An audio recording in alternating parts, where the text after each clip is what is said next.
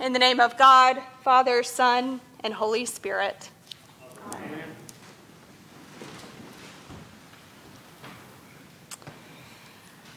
There is an ancient story that is attributed to a variety of sources, and you may have heard it, but if you haven't, or if you need a refresher, it goes something like this There was once a very old man who knew that he was going to die very soon.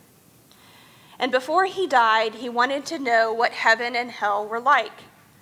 So he went to the wise man in his village and asked him to tell him about heaven and hell. And instead of telling him, the wise man said, Come with me, and I will show you. First, the wise man took the old man inside a large house where they found a large dining room with an enormous table covered with every kind of food imaginable. But around the table were many people who were all thin and all hungry because they were holding 12 foot long spoons, and their arms weren't long enough to, to get the spoon in their mouth. They weren't 12 feet. And so the food would fall off the end of the spoon, and they couldn't eat.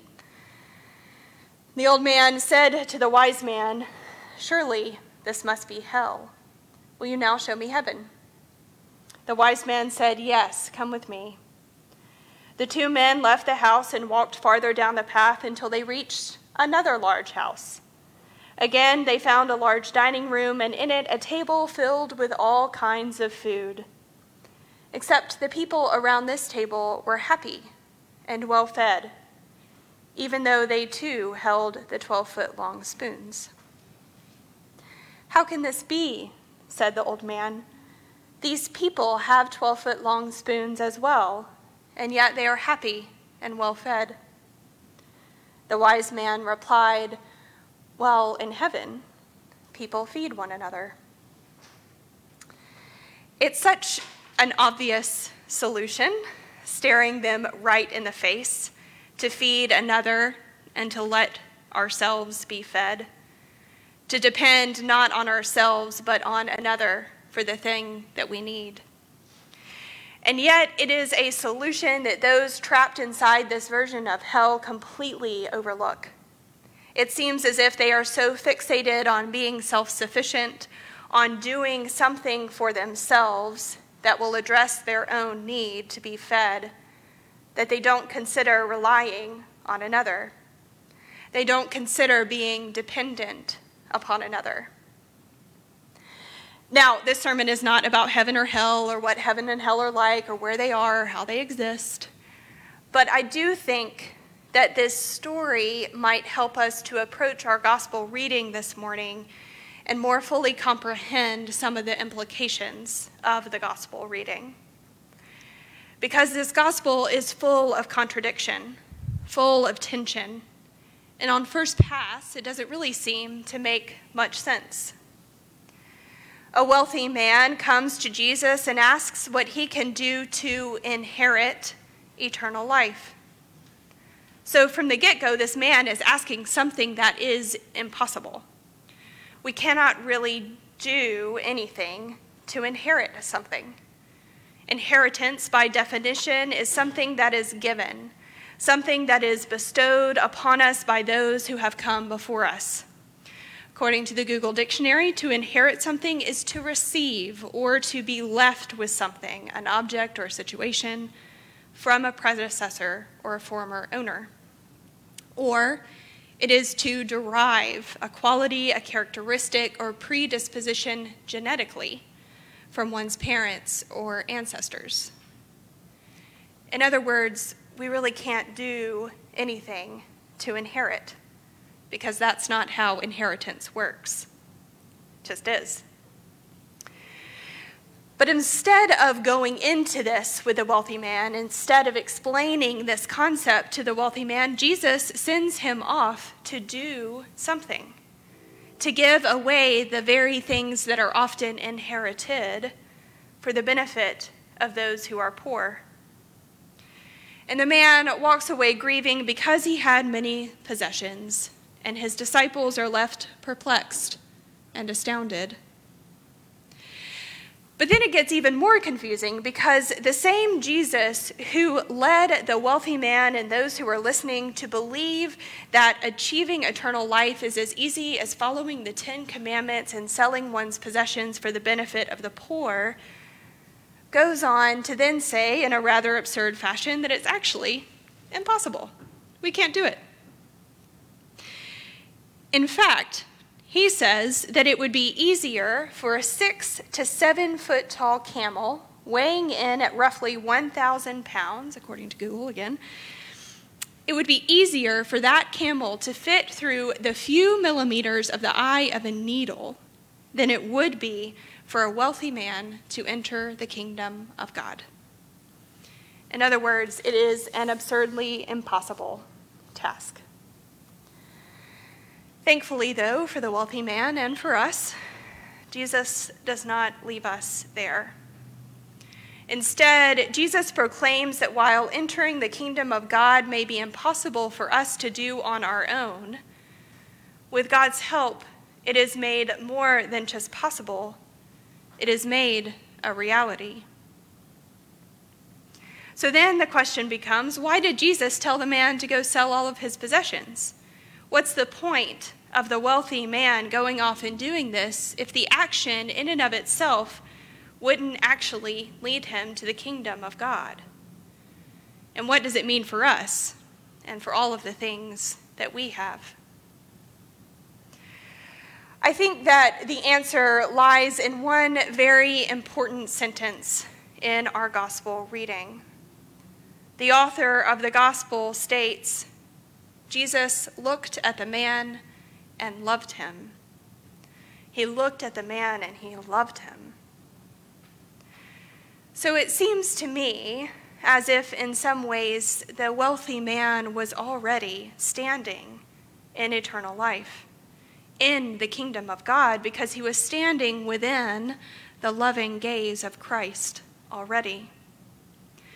The love of Jesus, the love of God, which makes manifest the kingdom of God or reign of God here on earth, was already present in this encounter. And the wealthy man, kind of seems, missed it. In his quest to do what he thought he needed to do to attain what cannot really be attained by our own actions, the wealthy man overlooked the obvious reality of Jesus' love, the obvious reality of the kingdom of God present right before his eyes. Just as the people at the dining room table in our story missed the obvious solution staring them right in the face, the need to depend solely on another to be fed, so too did this wealthy man miss the obvious reality literally staring him right in the eyes the loving gaze of Christ beckoning him into sole dependence upon the God who welcomes him into the kingdom of God. And so it seems possible that in his love, Jesus told the wealthy man to go and give away all he had, so that this man who possessed all of the things, the things that the world says that he needed to possess, could gain the one thing that his heart truly longed for eternal life with God. Jesus sent him off to let go of those things which held him captive to the ways of this world in order that he might be set free to see that he was already standing in the kingdom of God. Jesus sent him away to sell all of his possessions so that the man might know that it is not so much about doing things or acquiring things that grants us entry into the kingdom of God, but it is about letting go of those things which distract us. Letting go of those things which distract us from realizing the obvious reality that we are already standing within the loving gaze of Christ that we have already been welcomed into the kingdom of God, that death has already been defeated, that light is already shining into the darkness, and that our hungry souls can be fed if only we would depend on God. So I think our reading this morning is inviting us to the holy and difficult task of looking at ourselves and identifying those things which hold us captive to the ways of the world and oblivious to the abundant reality of the reign of God. This reading asks us to consider how our wealth and our desire for worldly possessions calls us to overlook the obvious reality of the kingdom of God present here in this world. It asks us to consider how our beliefs, how our worldviews, how our values and our priorities, which are informed often by the ways of the world, are keeping us from the ways of God. And it asks us to consider how our own needs to be self sufficient, independent, and productive, I'm talking to myself here, keep us from fully depending on the God whose loving gaze has already settled upon us. So, friends, I invite you and me to take a moment to bask in the loving gaze of God and let the warmth and light of that gaze shine into the dark and broken parts of ourselves. I invite us to bask in the loving gaze of God and let that gaze silence those voices within ourselves which tell us that we alone are somehow responsible for our own salvation. I invite us to bask in the loving gaze of God and loosen our grip on all that distracts us from the truth that there is nothing that we can do to inherit eternal life. Because with God, all things are possible. And we have already been invited into and are standing in the kingdom of God.